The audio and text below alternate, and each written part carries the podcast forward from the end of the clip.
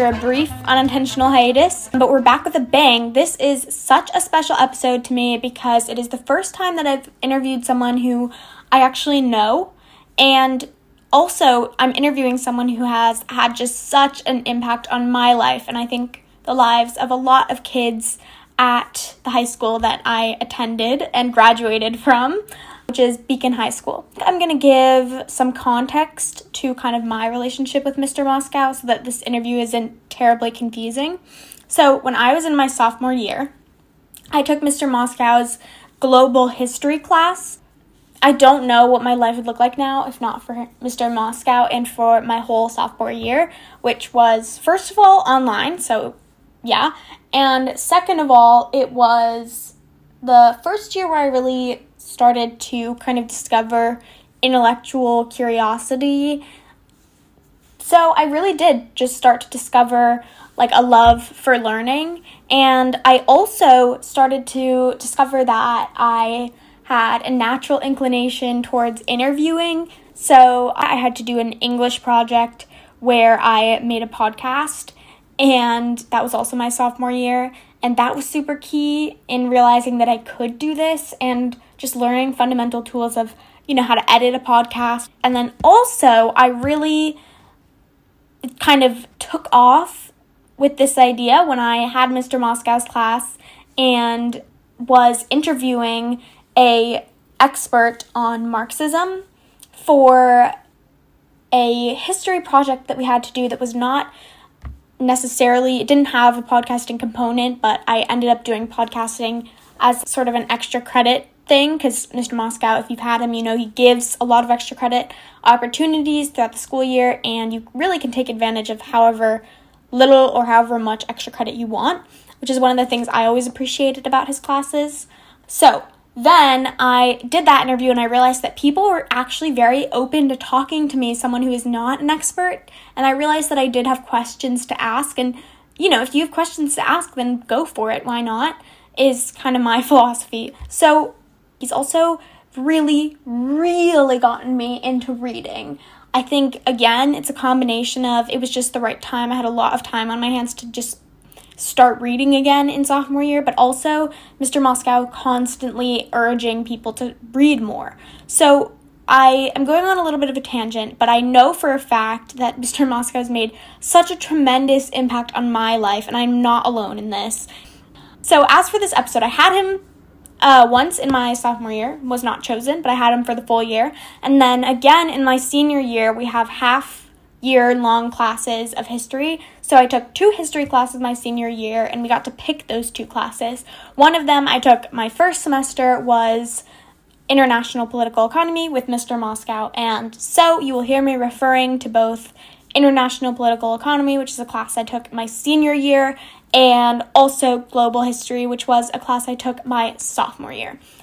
Yeah, oh, the other thing I wanted to explain quickly was that in our school we also have New York Times front page quizzes, which you'll hear us talk about New York Times, just to show that you have been reading the front page to kind of establish a habit. And so that's what we mean when we talk about that. I hope that you enjoyed this episode as much as I did. It was very, very surreal for me to do this and such a cool experience that I will always be grateful for. I remember when I was in sophomore year, you said you had like a teaching philosophy. And I don't know if you remember what you said, but I definitely do. Do you think you know? I think I do. So let's see. I, I who knows what I said to you sophomore year, but let's see. I think I said that a history teacher should get kids to try to read the newspaper and should get people to vote or participate in the democratic process in some way or another. In other words, like to know what's going on in the world and then to sort of act on that information. Did I get it correct?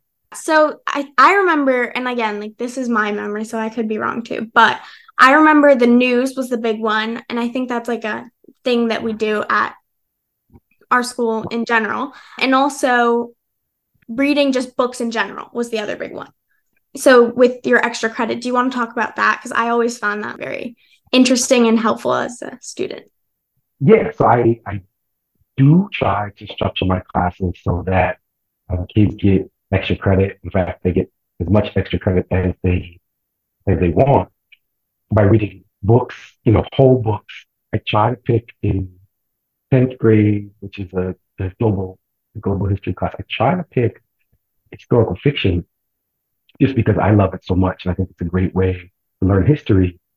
In 12th grade economics, political economy, not as much of that. Um, but I try to pick fun books.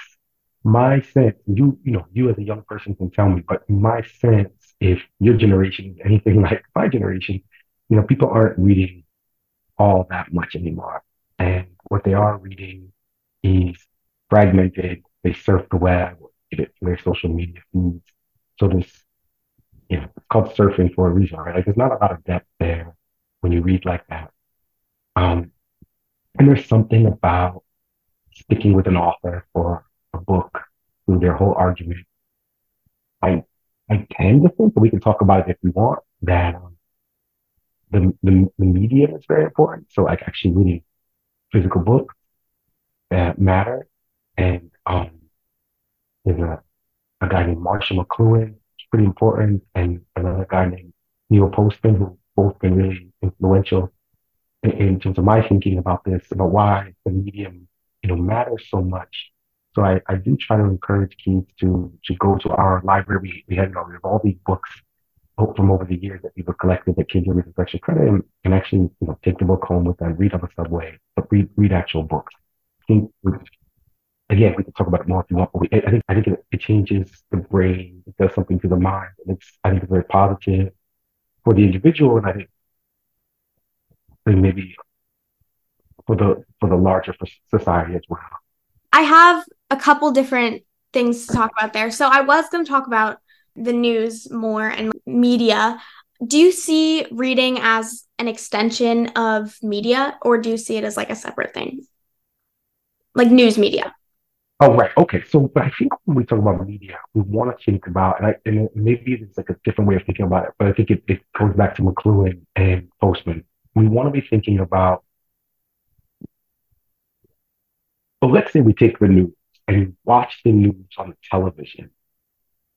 Their argument, and I think my argument too, would be that it can be the same story. It can actually be the same text, like a, you know, a newscaster can be reading the same text over the broadcast that you could read in the newspaper. But that would actually have a different impact both on the way you perceive the news and on society. So, in other words, yes, we're talking about media, we're talking about the news, but how you, which medium you consume the news in is very, very important. So, reading a physical newspaper is going to be different than getting your news from the television, as television is mainly a visual medium. And so it's got to, things have got to move. You know, I'll give you an example. You know, what is the, when you watch the evening news, what is on the evening news? Well, it's a lot of breaking news, flash flood. It's very much a negative they're making everything seem like a great big emergency type of thing. Right. For floods, that's great. The news. What else is good for the for the TV news? I don't know. I don't know what you're getting at here. Well, no. I, was, when I watch TV news, which is actually not, now not that often, but I used to watch a lot. You know, it's it's ambulance lights, burning buildings. It's the it's sports. It's the weather. Every ten minutes, they give us a weather update, mm-hmm. and and they show the weather moving across the country. So in terms of, and if it's politics, you know, it's it's fast, it's sound bites. That works for a visual medium. It's not a coincidence that a textual medium like a newspaper is going to deliver the news in a different way, and and the, the news will be different that they present. And I think that will give us a different type of politics, a different type of society. So again, Postman writes this wonderful book that we read in I read in ninth grade. It was the first Postman book that I read. And it was called How to Watch TV News.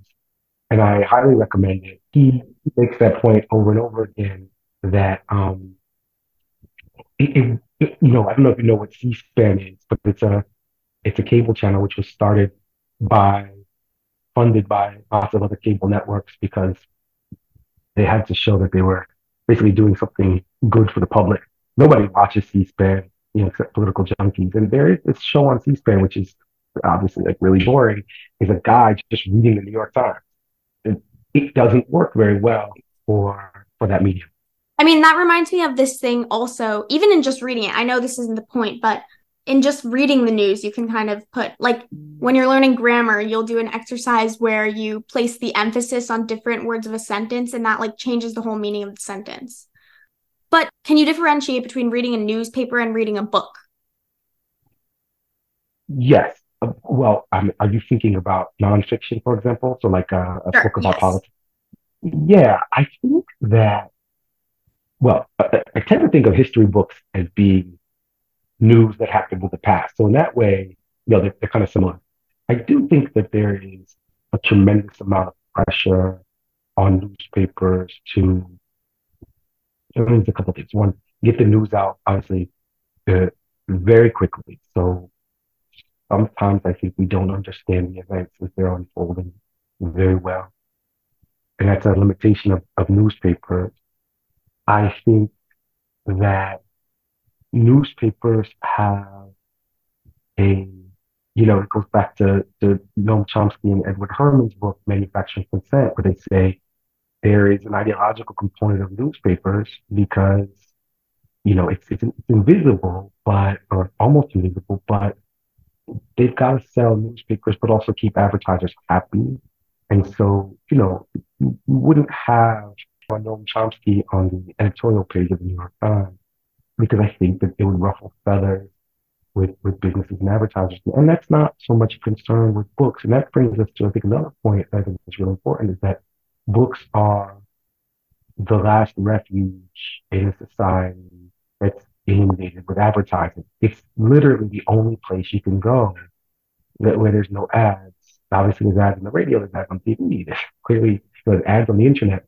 And I think that's important because you know, I was just listening to you and I both really like the economic historian Adam, Adam Tooze. I was just listening to the most recent edition of their, their podcast. It's a great podcast, Ones and Tooze. Um, but you know, they're talking about the foreign policy of Israel and the way that Israel treats Palestinians and you know, a very serious conversation. And then like a second later, the co-host is talking about you know some food delivery system that Americans love to eat, and I, I do think that what that does is it not only distracts, but it supposes that the content is of the same worth or value that what they're talking about with Israel Palestine is equivalent to you know what kind of food box you should get, and I think again that makes it hard to have serious conversations. So I, I, think that that's another limitation. I remember you also saying in sophomore year that, especially on Kindle, which already has some advertisements, that there'd be ads in the middle of books. Yeah, and you know, I don't, I don't know which of the e-readers, though it could be all of them at this point, are also you know very interested in tracking what you're reading, when you stop in a book, at what point, and that seems like uh, a problem of you know of privacy for me, but also you know more modification of, of information and my and my personal information, which is you know, not that exciting for me. So my other question in relation to the media, I this summer I was very news oriented over the school year and I still like keep up with the news a little bit, but I have stopped really reading the news a lot. And sure, I, I will get it from my mom. And I still read books. I've been reading lots of books and nonfiction books as well. But I found also that it's been a little bit refreshing for me to not have a constant stream of like negative things, mainly negative things, like coming at at me every day. And so mm-hmm. I wonder if you could talk about weighing the depressing effects of news against the need to read it and keep up with everyone around you. Yeah, I mean, I'm, I'm with you, especially in the summer when I have a chance. I like to, to read as much fiction as possible and um, I, I, find myself getting, you know, people talk about like doom doom scrolling on on their phone. I I don't have social media, but I do that with you know the Times app, with with Financial Times and the Guardian, which are three papers that I read. Um, and I I I gotta stop doing it because I yeah I don't feel great while I do it. And I I think that if we if you live in a healthy, robust democracy where you're expected to participate in the civic life, then then you have to read the newspaper. If you live in a democracy like ours, which is both fragile and incomplete, and for most of us, for most issues, you know, it's just out of reach. And and the place where it's most out of reach is at the, you know, at the federal level and certainly at the international level. So yeah, I, I do grapple with the question of whether it makes sense for kids to even be reading the newspaper because if you're going to have a democracy where where it's kind of a democracy light and people are spectators, then it's sort of like you know following basketball. It can be interesting or entertaining, but if you don't actually have any access to democracy, um, or if the access is very difficult to achieve, then it can lead people to feel like there's just lots of bad news and there's nothing we can do about it. So, you know, I had a friend who, I have a friend who worked for a, a major US newspaper and it just, you know, says like it very, it was very difficult for him to pitch stories to his editor, which were about happy things, about good news. Um, I think there's, there's a bias towards, um, towards negativity. And yeah, I, I, I think that's not real healthy. And, you know, I do think that that's what will sell more newspapers probably is focusing on depressing things because, you know, you can kind of fear monger. I think you may be right, but I think that's worth, it's worth exploring. In other words, it would be really neat. There's a small magazine called Yes Magazine, which is only positive stories. It'd be really neat if, uh, if someone could do a, you know, some research on you know, what are the most, you know, I don't know, read or emailed or forwarded stories out there? I, I wonder if it's really the most negative. Um, but but that would be, I'd be fascinated. I'd be curious. I mean, Sorry, something that that made me think of, kind of to counter my own point. I have TikTok. I don't use it to post things. I just scroll, doom scrolling there. But mm-hmm. the algorithm has figured out that I really like seeing puppies. And mm-hmm. so 90% of my TikTok feed is just like puppies falling on each other it's really positive, honestly. And I know that when actually when the January 6th stuff was happening, it was a terrible, I like could not go on TikTok because it was seeing that I was watching those videos, but somehow I kind of beat that. And now we're back to puppies. Um, and you know, that is what has gotten me the most engaged on TikTok. So I don't know. Mm-hmm. That would be interesting. So also I wanted to talk about local news. Um, and I know there's not a ton of really good local news stories but I guess have you ever thought about like finding a local newspaper and making students read that instead? Well, the last thing I read every night before I go to bed is on my phone is Gothamist, um, which is run by WNYC, and you know it's, it's New York news. It's I love it, and at the bottom of you know every every day they give you a a video of the equivalent of like puppies falling all over. It's always animal videos. That's a nice way to end the day. But I think so. Gothamist, I really appreciate. I love, I love reading when the New York Times had a strong metro section. That was great to read too. Um, but yeah, I think it's a real, it's a real problem that the New York Times has turned into a, a, you know, a national newspaper. It really has made an effort to do that. And at this point, there aren't. I mean, New York is a little different because you know we have the Post, we have the Daily News. But if you go to a place like some of my family lives in Salt Lake, and you go to Salt Lake, and you know they used to have a, a morning, afternoon edition, a couple papers, and now you go to the, you buy the paper, and it's basically, you know, a shell, and inside are AP stories. So they buy AP stories, but they don't have many local reporters at all. And this is true. You go, you know, most places in the country, and I think the the really scary aspect of it is, I think, the, the best the best thing that newspapers do is they, they they use their resources to uncover corruption. And at the local level, when you don't have many newspapers, corruption, you know, and there's there's now lots of unfortunately lots of studies which confirm this. Lot it's it's it's a way for corruption to flourish, and I don't know what you do about it except because clearly local news has not been profitable you, you may have to figure out a way to take sort of the profit motive out of local news. And I, I would say you might want to think about doing that with all news. Um, and there's a lot of ways you could do it so that it's not government funded because, you know, clearly you don't want Pravda. You don't want a, a government finance. Um, you know, although, you know, BBC does you know, a pretty good job, I guess. Um, but I, I think there are some innovative ways that um, you could you could you could sort of remove profit and and that would um, solve a lot of our problems. I mean, do you think that as of right now, the media has become too intertwined with the federal government? Because to me, it also seems like a big part of the problem is the, the line between the media and politics is blurring. Well, I think there's a lot of a lot of people have written um, interesting stuff about this. You know, one book that I'm thinking about is called something like you can look it up, like Chicken Shit Club, but it, it's it's actually um, about it's I think the guy won a, a Pulitzer, um, but it's about the reason that white collar criminals don't get prosecuted very often. And one of the points that he makes is that many of these people who are working in, in white collar industries, I mean, he uses the, I think the 08 financial crisis as his big case study, but many people who are working in these industries, you know, actually grow up, go to school and send their kids to the same school as people who are in journalism and who are working in, in DA's office and that you have a sort of a layer, a social class, which is very intimately bound together.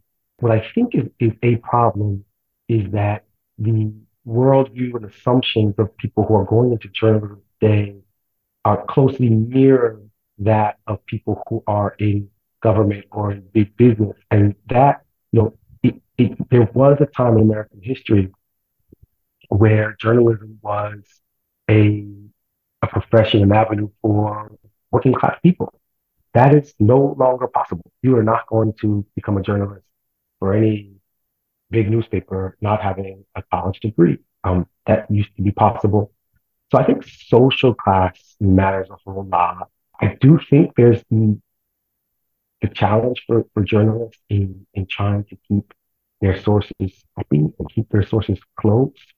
I think that's probably always been a problem. I don't I don't know that it, it's sort of it's sort of worse today. So this is not related to media, but it's about books. So I wanted to ask yeah. you two questions about books. One of them is very Ezra Klein. So books that you'd like recommend across the board. And I don't do this because I don't want to copy Ezra Klein, but hmm. I do feel like you have so many book recommendations. You give so many book recommendations. So if you could just narrow it down to some that you think are crucial to read for someone who wants to think more deeply, I would say. Uh, one book that I've been recommending to lots of lots of friends is a book called Elite Capture by uh, Olufemi Taiwo. Uh, he's a philosopher. Uh, he's a professor of philosophy and he's a philosopher at Georgetown. And um, I think it's a book that really helps explain explain a lot of what's going on in the world, from um, the gamification of our culture to what racial capitalism is to um, how elites capture politics. Um, and I, I, I, recommend it because I, I think Taiwo is, is really smart and it's also kind of an easy read. Um, I think it's a couple hundred pages and you could, you could probably read it in, in a few days. Um, and so what I like about him is that he takes really complicated ideas and simplifies them. And for me, maybe it's because I'm just like not that smart. And I'm not being like falsely humble here. Like I really have a hard time with academic text. I, I don't I don't understand most of it. It's why I've never really been all that into Marxism because most of you know most Marxist most Marxist writers are are hard to read. And I feel like that that's purposeful, right? It's sort of like if you can have this secret language, and academics across the board do it, you can have a secret language with which you can justify your your life, why you're an academic, why you get the privileges you have. It's part of the reason that, and I'm not always very successful at it, but it's part of the reason why I feel that I really like teaching political economy class is the goal. really is for me to simplify and put into plain English a lot of stuff that's needlessly, needlessly complicated. So I really like Taiwo for that reason. I really, I, I really like Neil Postman, as I, as I said before, and I would recommend that people, you know, maybe start with a book called Amusing Ourselves to Death, because I think to, to kind of go back to the question of, now I was thinking about this you were asking about the problem of, of politicians being too close to journalists. And this is depressing, but I more and more I think that you know Postman's argument is the problem is not 1984 and censorship. The problem is that people have access to books, but no one needs to ban them because nobody wants to read it. And I, so that's the theme of amusing ourselves to death. And I don't know on a larger level what any individual can do about that. You know, we have, I have a daughter who's two now. About to be two. And we are trying to keep her away from all screens for as long as possible. She doesn't know what, poor girl, she doesn't know what cartoons are. She doesn't know, she doesn't know anything. Um, and we're, you know, we're trying to give her, keep her world like a, a text-based world. Uh, obviously picture books and stuff, but real, you know, real books. Um, but the the tide is very much, you know, not in our favor. And I don't I don't know that how long we'll be able to sustain this. But again, that does nothing about the, the society-wide question of people um, being being overly interested and distracted by by superficial things.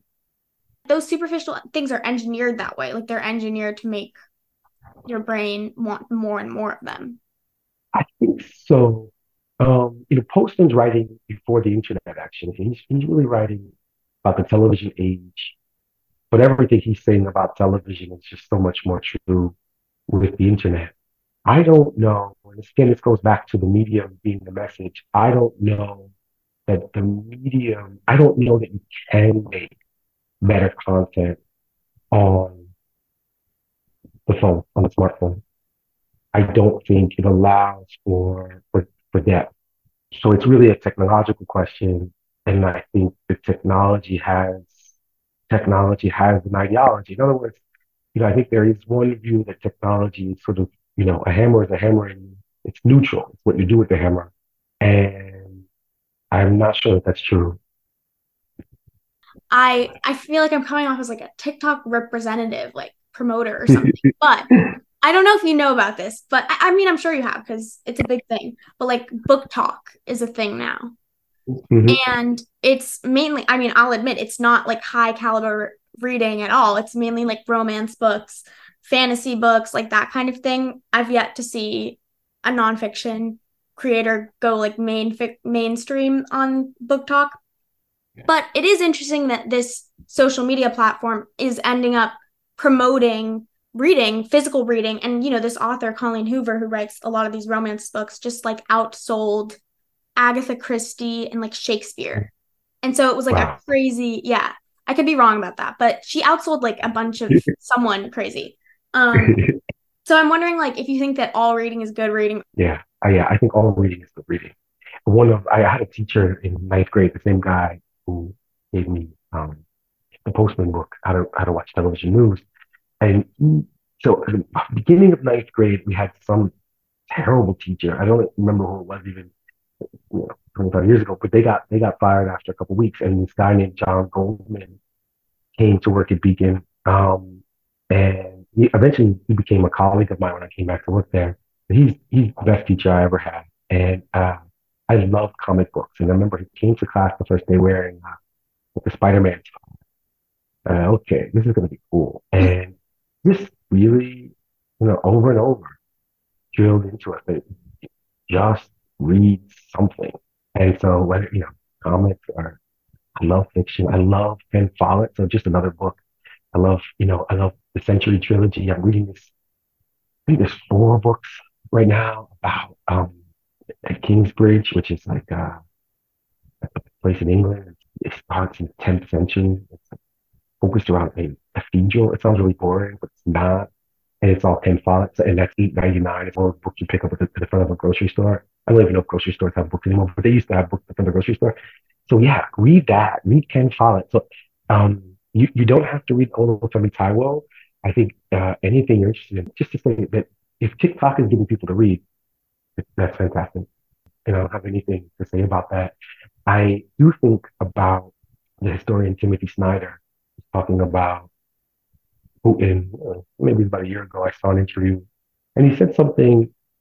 It's sort of like a throwaway, but he said, "You know, I think it's very clear that the internet, for all its benefits, the access to information, has made life much worse."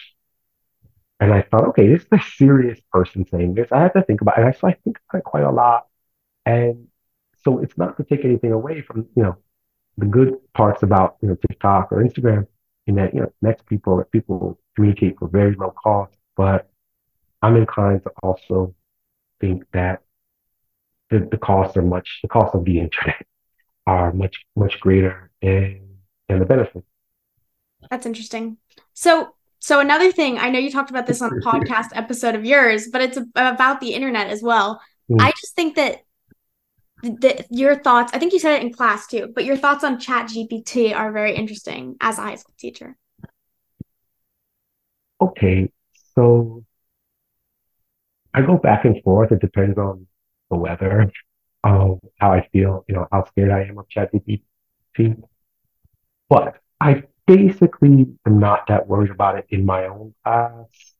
I'm really concerned about what it does to our, our politics and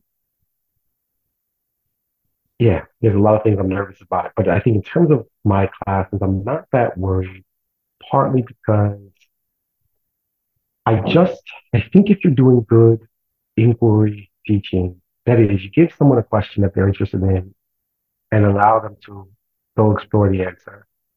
And this is really important that what's, I wish more college professors did this, but our job as high school teachers is not to give kids the answer because we don't really know the answer. And I think maybe college professors are in a better position to know their to know their subject better than you know 99.9% of the population.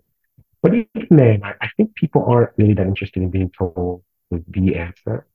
I think much more interesting is to say, look, here's an interesting question. I don't know what the answer is either, which is true. Let's go figure this thing out. And if you do that, and it's it's more like CSI, you're like you're an investigator, well then like there's not much need for chat GPT. Um, especially you know, I'm, I'm thinking about the kind of projects we did in our class last year. Um, you guys made a podcast around some issue you were interested in. You interviewed three experts. You did an incredible job. You, I don't think AI would have been all that helpful there. Um, I think for the kind of papers we're asking kids to write, so much of what we're doing is teaching the research process in class. So we spend like weeks with books, taking notes by hand. So the AI is not going to be all that helpful there. So I think if you give people, especially real world problems that kids are interested in, you know, one idea I have for advisory this year is, you know, right now in New York, there's a crisis that people are migrants, people seeking asylum are coming to New York and they can't, they don't have anywhere to live. The city's not sheltering, cannot shelter all of them, according to our mayor. So one thing I was thinking is to design advisory, but you could do a ninth grade, whole curriculum around What if what we did is we, and our school is pretty close to um, a, a not-for-profit, which is helping to give clothing to people who need it, um, migrants. What if we went and talked to the migrants, found out where they're coming from, and then, you know, each month you try to figure out, you know, let's say it's Venezuela one month. What's going on in Venezuela? Why are people coming from Venezuela? And you do a deep dive into that question I think that'd be something that kids would remember for a long time. It's meaningful because it's you know it's happening right now in New York City, and they'd have a a, a why. And I think often what's hard about consuming the news is that you don't have filters and analysis is difficult then. And you, you sort of want to give the, the kids the tools to analyze. Two questions. So the first thing I was going to ask was about high school teaching and why you chose to teach high school as opposed to, say, elementary school or mm. middle school or even college. Well, so I went to graduate school first to do to go into international development. Like I thought I would work for somebody like Doctors Without Borders, so go maybe work at the UN. And then by the end of that program, I loved the program, but I had a dinner. I was in Amsterdam. That's what the program was. I had dinner with a friend from America, a, a kind of a mentor. He, you know, he really urged me to consider going into teaching. And that dinner really changed my mind. So I went back and got another master's degree right away. And I you know, went into teaching and um, even while I was in the grad program, I like, knew that it was something I, I, probably wanted to do forever. I didn't, I don't think like I, I would never want to be a principal, and I just can't imagine enjoying the job as much as I enjoy it. So I just never really, I sort of never really considered doing anything else. I don't think, I don't think I'd be very good at most other jobs. In fact, I've been working, you know, in one job or another since I was 16 years old. You know, mostly you know working in sneaker stores or you know waiter, but all sorts of things. And I was terrible at all jobs I did besides this, which I feel like I'm like pretty good at. Um, could always get better, but pretty good at. Uh, I think I'd be a bad elementary school teacher, and, and but I don't even really know how they feel the day. It feels like the day is you know very long. Middle school, the kids are um, middle school, the kids are are difficult. They're and, the worst. They're awful. But college, you know, I I taught a couple of college classes uh, over a couple of years. And um, so in the summers, it's I would like teach Beacon seniors, and I went to go teach these, you know, went to go teach these college classes, which were in in Italy. At a, a, kind of an international university. What they were, they were like you know, American students who wanted to go abroad in Italy to get college credit. They were kids from all over the United States, you know, University of Florida, University of Michigan, wherever.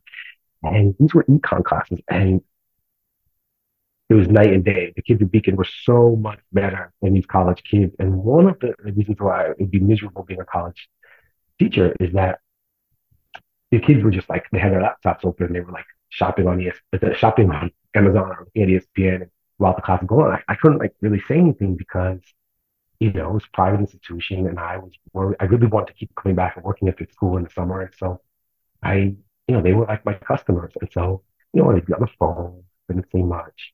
Um, there's no parents to call when, when students aren't doing their homework. Uh, they were just like much worse students, and it surprised me how how little. And you know, some of these kids were going to good colleges too, whatever that means, and how little they were engaged with the world. And they were nice people, but um, it, it made me really appreciate um, Beacon in particular, you guys, you think that you have a more a greater impact on younger students in terms of like fundamentally kind of you know shaping something i have to be honest when i you know when i first started teaching i really believed that the work that we did was yeah that i would have a big impact and i don't think that that's true anymore. I think that the best thing that can be said for what I do when I'm doing it well is that the kids come out of the class liking history and they have a good memory of like, that's a good class. The history is kind of interesting. I don't, I think when you're younger and you just like, you have a bigger ego, you're more sure of yourself and you tend to think that like, what you do is going to make bigger impact. I don't really believe that anymore. I was also talking to a friend about, you know, the process of getting hired. I got hired in 2005 and I really had ideas that I firmly believed in, things that I knew to be true. And I, I came across as very confident in those interviews. I think if I were to interview today, I'd be so bad because I, I think I say, I, you know, I don't, I don't really know for a lot of things. I've lost confidence, but I, I think in a way it's it's just a sign that I'm like I, I've read more and I like you know I just realized how thin how thin my my knowledge was Steve. I, I but I think that makes me to go back to what I was saying before. I think in a way it makes the fact that I'm like uh you know with, with the kids I'm explicit like I don't know really what the answer here is, but I think it may be this, but maybe not. I think that makes it so that the kids feel like, all right, let's try to figure this thing out. So maybe it makes maybe it makes me a better teacher in that way, and I'm less confident now. So I have two things there. So I think you're selling yourself short. I think that you do shape a lot of kids, at least experience in high school and experience outside of high school. I feel like, you know, at Beacon, you're a pretty infamous teacher, and people are like, I've never had, yeah, you know, like people are like, oh, I want to take Mr. Moscow's class. I had a friend, he, he was like, oh, I was like, you have to go do international political economy. You have to take it. And he was like, I don't know if I want to do a hard class during second semester. And I finally convinced him. And and he was like, I don't think he's gonna be able to be life-changing teacher. And, and he came out of that class being like, I get it. Like I get what all the hype is about.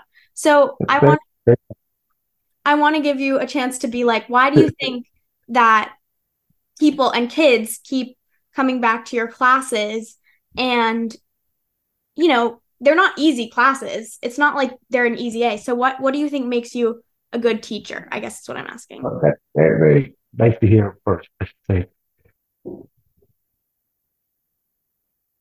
Well, let's, yeah, if we start from the premise that I'm an okay teacher, I'm a pretty good teacher, I think then I would say eh, I, so I have, um, I have a podcast. That's not what makes me a good teacher, but just to say, I have a podcast where I interview economists about e- economic issues uh, that I'm interested in, articles they wrote, books they've written. But like, I always go into interviews genuinely wanting to know the answers to something that I don't know the answer to. And and so I think that I am learning a ton in the last five years since I've been 16 since I've been doing the podcast. And so in that sense, I'm you know, I'm I'm learning a lot and I'm able to bring that what I'm learning to the classroom. I'm also able to, you know, so much of what I put together for you guys last year in terms of the projects was was it came out of my own interest. And like, hey guys, like let's let's find the answer to this thing. So uh, I think there's that. I think um besides the content, I take, you know, I take people seriously. Actually, I was listening to um Noam Chomsky, another person that I would tell people they ought to read. And, and he wrote a book. He has a book of interviews, which I'd start with. Because again, like simple is good. It's a book of interviews called The Essential, no, called Understanding Power Well, anyway, I was listening to him on another podcast with Tyler Cowen, who I like a lot too. He's a libertarian, a conservative economist. I like him a lot. And he had Chomsky on. He's very open-minded. And he asked Chomsky why, you know, Chomsky's one of the most important intellectuals alive. And he asked him, why do you respond to every email you get? And he said, because I take people seriously. And I thought that was so powerful. And I take I really do take the job seriously and I take kids very seriously. And I think maybe that comes across. So I work hard, but like it doesn't feel like hard work because I'm interested in the stuff. I want kids to work equally hard, so I'm not, I hold them accountable. And I think people want to be held accountable ultimately. I don't think people want to be bored. I mean, I see it with my daughter who just like so excited about life, so excited about exploring, so excited about learning. And then you look at like, you know, the average 12th grader in the average class, the average school, they're like not that excited about learning or about life or whatever. And something, so like, okay, like there's probably lots of causes for that, but I think that the main cause is that like our education system is not very good. Again, for a lot of reasons, we're, we're kind of doing it wrong. So I hope that answers the question a little bit, but I, I think just, yeah, just like taking taking people seriously as intellectuals.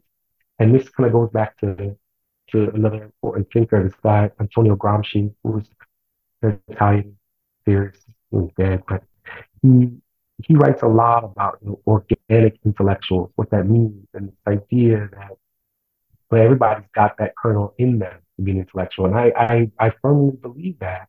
You know, maybe one example I've given in class before, but it's, you know, it also comes from Chomsky too, but, you know, talking about listening to like the radio, like sports radio, and it's like incredibly insightful comments that people are making. And people are not stupid.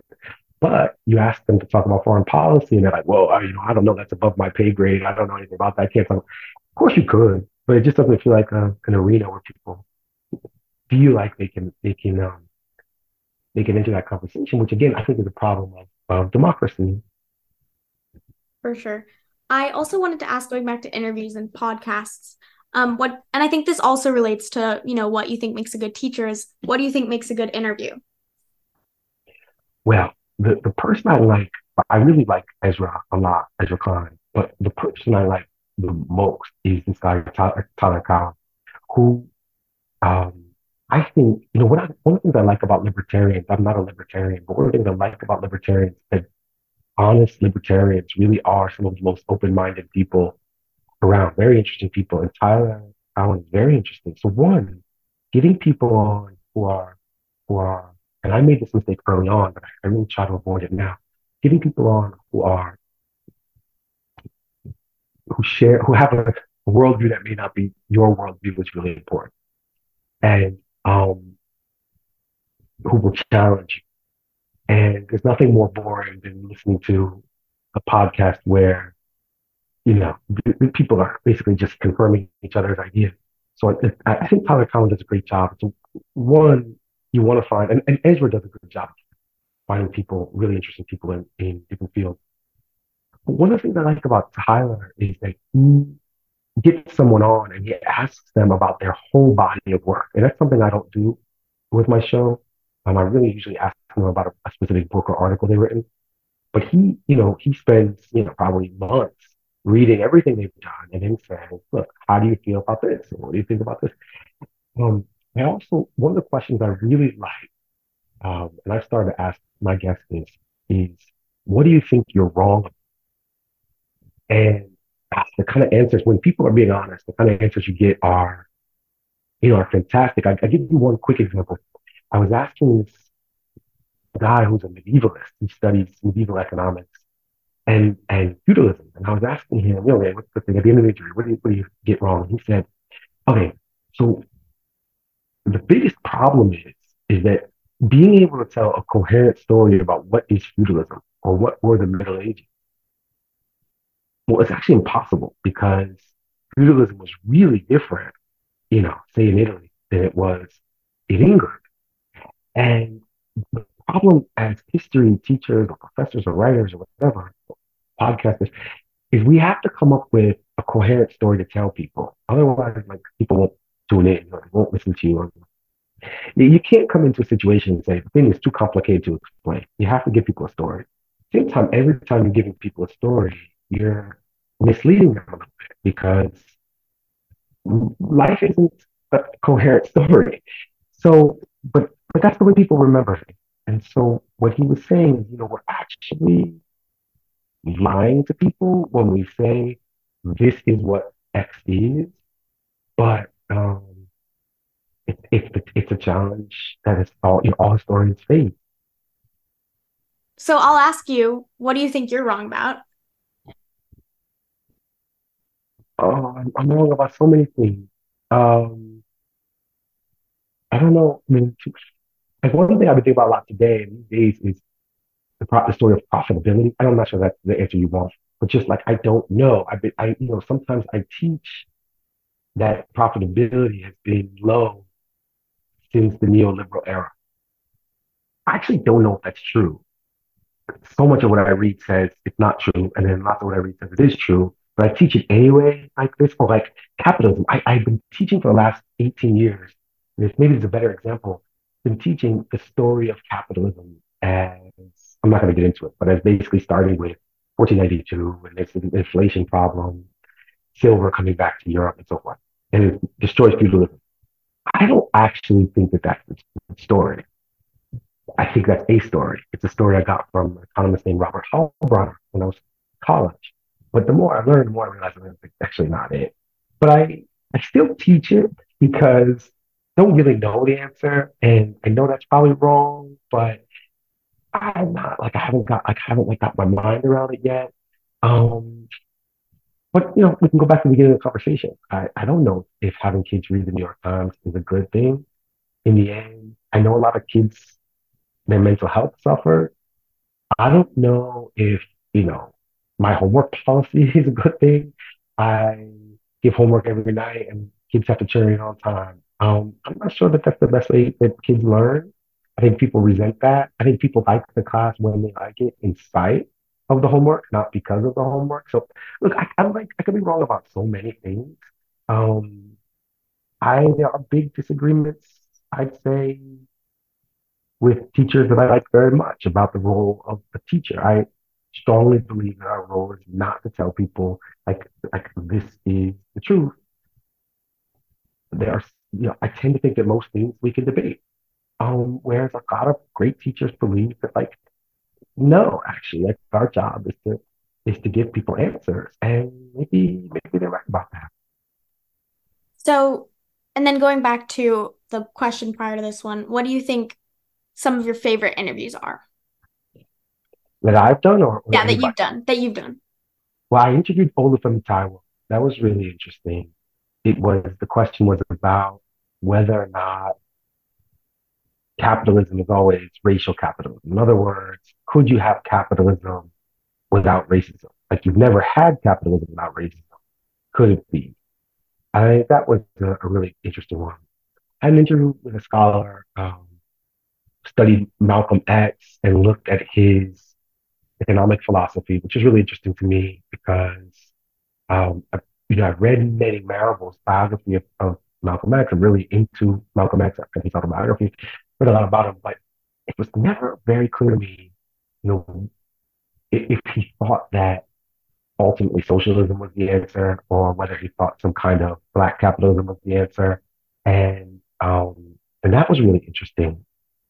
I interviewed a pretty big economist named James Robinson about um, the role that the Reformation had on um, capitalism, on establishing capitalism, where like the, the English crown took away property from the Catholic Church, and in those places where the most property was taken away, you tended to have the emergence of private property and capitalism faster, and that was a totally new way to think about um, the origins of capitalism. I'm really interested in the origins of capitalism, and on that note, I talked to um, a, a scholar, uh, Adom Getachew at University of Chicago, who wrote a really interesting book about called World Making After Empire. And a lot of it focuses on the historian Eric Williams, who makes the famous argument that capitalism, that slavery started capitalism. You couldn't have had capitalism without slavery. And she was really interesting to talk to too, particularly because I'm interested in Eric Williams, but also we got into a discussion about if some for some reason in the 1920s and particularly 1925 was this kind of magical year for intellectuals and intellectuals in particular from the Caribbean. And so we were sort of talking about what was going on in the Caribbean in the 20s, which produced people, you know, later, you know, we became mature in the 50s and 60s that were, that were, that were so impressive. And so she's sort of talking to me about what was special about the Caribbean. All, you know, all that was like, was, was so new to me.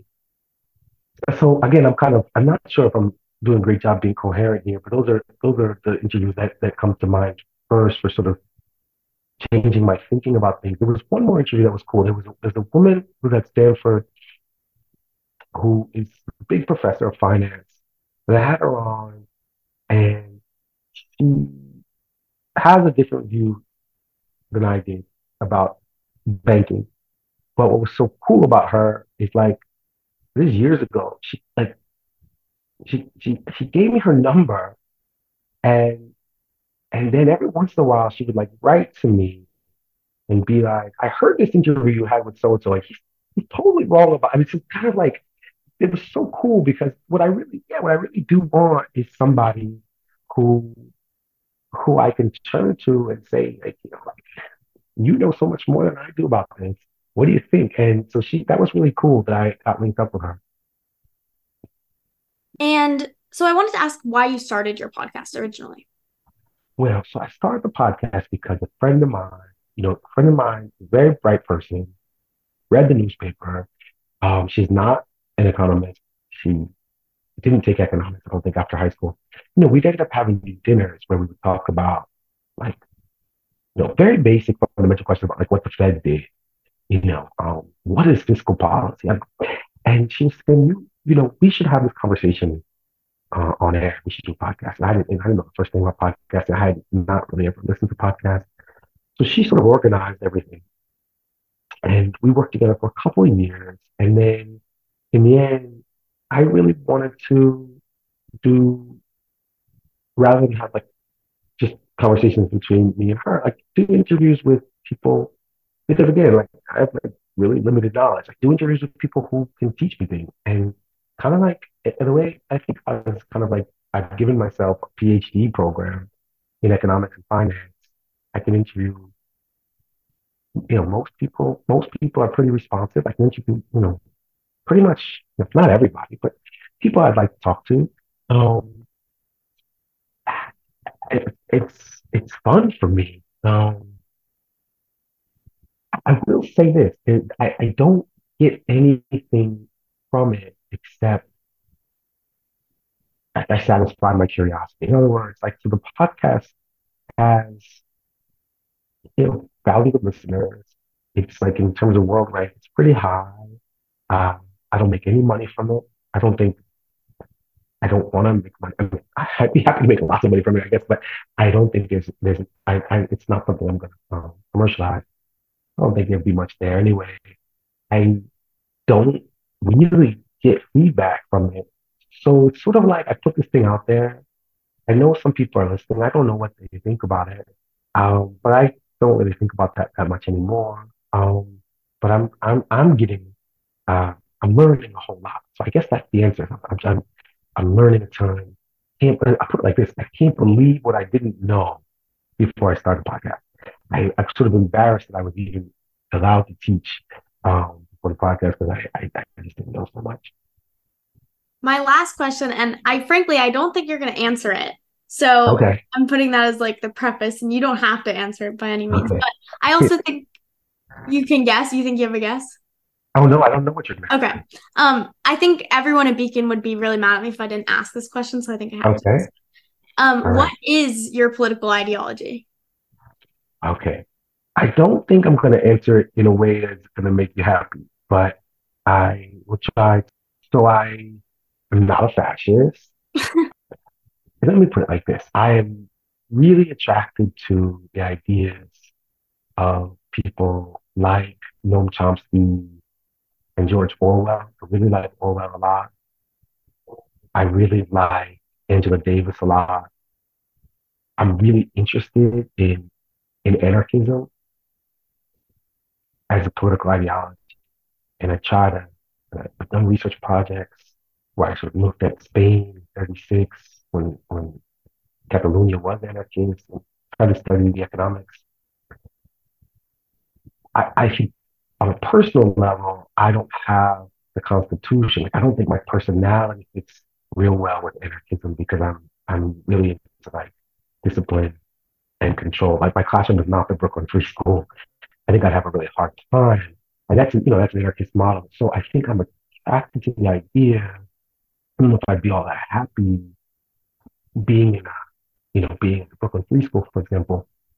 But you know I've, I've been doing a bunch of research about post-emancipation Brazil. So Brazil becomes the last country in the hemisphere to end slavery in 1888. And question sort of what happens to people who were enslaved after slavery. And I've really only been focusing on the Northeast. I don't know much about the rest of the country. But the Northeast, a lot of people find themselves in a situation where they're forced to work on the same plantations with the same people they were working before under slavery. Now they're getting paid a small wage. But a lot of people decide to run away into um, basically into swamps, swampy area where it's hard to be caught. And they create these communities, which are which are basically anarchist communities. They're stateless. Um, there's no president, and they're kind of they're kind of beautiful examples um, how how people might live, and they're not a solution for you know for the world's problems, but it's exciting to study that. I'm well, just say I'm very very concerned that we are we're in a, a new fascist age, and that we're not prepared for it, and that's think one of my biggest fears. And then on a, another, uh, so first level, I have to be careful about how much I reveal. I, I'm more, I'm probably more conservative about a lot of issues than say typical Beacon kid. But again, I think that's just like my personality, my constitution. So yeah, I don't know. I don't think that's going to make anybody satisfied. But you know, just you know, in terms of my podcast diet, you know, basically sports podcasts. Tyler who's, who's right wing, Ezra, who's in the center or liberal, and and Doug Henwood, who's a radical, a left wing radical. And those are the three those are the three podcasts I listen to most frequently, and I I get a lot from all of them. Maybe the most from Tyler, who's right wing. But it's so funny. It reminds me actually of a story. I have a good friend whose mother was in Spanish Parliament some years ago. She's in a uh, very, very left wing party, the most left wing party we had in Spain at the time. And I was living in Madrid for a summer and she was there in Parliament. And so she used to invite me to lunch and we used to like, you know, hang out. It was fun. Like I'd go to Parliament before I go swimming. I'd get the swim, swimsuit on and backpack and we'd be eating in like the lunchroom. And she was telling me that, you know, it's just like high school. Like the conservatives sit with the conservatives. But she was like, I hate sitting with the left and the liberals. She was like the best, the most fun people are the conservatives. I just, they're just like great. I can go they go on like trips together. And I, I think maybe I'm a little bit like that too. Some of my very, very close friends, um, I think would freak Beacon kids out by how conservative they are. So, yeah. But on the other end of that, you do spend your whole day with a bunch of extremely liberal students. Well, liberal in some ways, right? Like I think that they are. Look, most Beacon kids end up going to lots of Beacon kids. I don't know most. Lots of Beacon kids end up going to, um, you know, elite private colleges. I think if they were very liberal, they might, you know, they might consider the public option. You know what magazine you might be interested in? Other people might be interested in. They only have one edition, but it's called uh, Hammer and Hope. Olufemi Taiwo was instrumental in helping start it, and there's some really good there's some really good articles in that edition that people might like a lot. Maybe it helps more also the things that I'm reading. I really like the Black Agenda Report. It's a website, so like in terms of the, sites that I go to in the morning, you might go to the Times and Vox, but also Tyler Cowen's blog, Marginal Revolution, which again tends to be more right wing, and the links there are more right wing. But I, I like the Black Agenda Report a lot. I like Jacobin Magazine a lot. I like a website called Developing Economics a whole lot. It's um, heterodox economics from mostly from the UK, um, but they they have great stuff. Open Democracy is a, a wonderful website. Z Magazine, which is Chomsky's magazine, is also great. So why do why do you think you've stayed at Beacon this whole time? Yeah, it's a good question. I first of all to go back to talking about that experience I had at college teaching and how much I appreciate you guys. Just like overall, it's just really nice kids. I everybody's so nice there. And you're you're you guys are nice kids and guys work really hard. You're really smart. I had a friend, I don't know if you were in the class this year, a friend from USC, she was a professor. She came to talk yeah. She came to talk to the kids and she went back to USC and she told all of her friends, and all of her colleagues at USC, like these kids at Beacon are amazing. And it's true, you guys are, are amazing. I went to high school at Beacon, the only high school I really know. I don't I don't think I'd be all that happy anywhere else. My wife always tells me I'd be very unhappy anywhere else. And I shouldn't even think about leaving. She's probably right. I'm very, very happy at Beacon. You think that you would send your daughter there? Because I know you asked me about this actually in in the Yeah. bookstore. Yeah, and you know we're gonna have a son actually um, in October. So I now I now have to think about my daughter and my son. Well, if she wanted to go for sure, I don't know what she's gonna be like or what her interests are gonna be. I can only talk about myself. I think I would have been very happy socially teaching because the kids are so nice, and I just I think I would have found a good group of friends and I see you guys sometimes like hang out, you know, by the piers and just large groups of kids that I teach. I think, oh my, every one of these kids is so cool. I think that there's too much work, you know, like, I know that I'm the cause also of it. I know, I don't know the answer.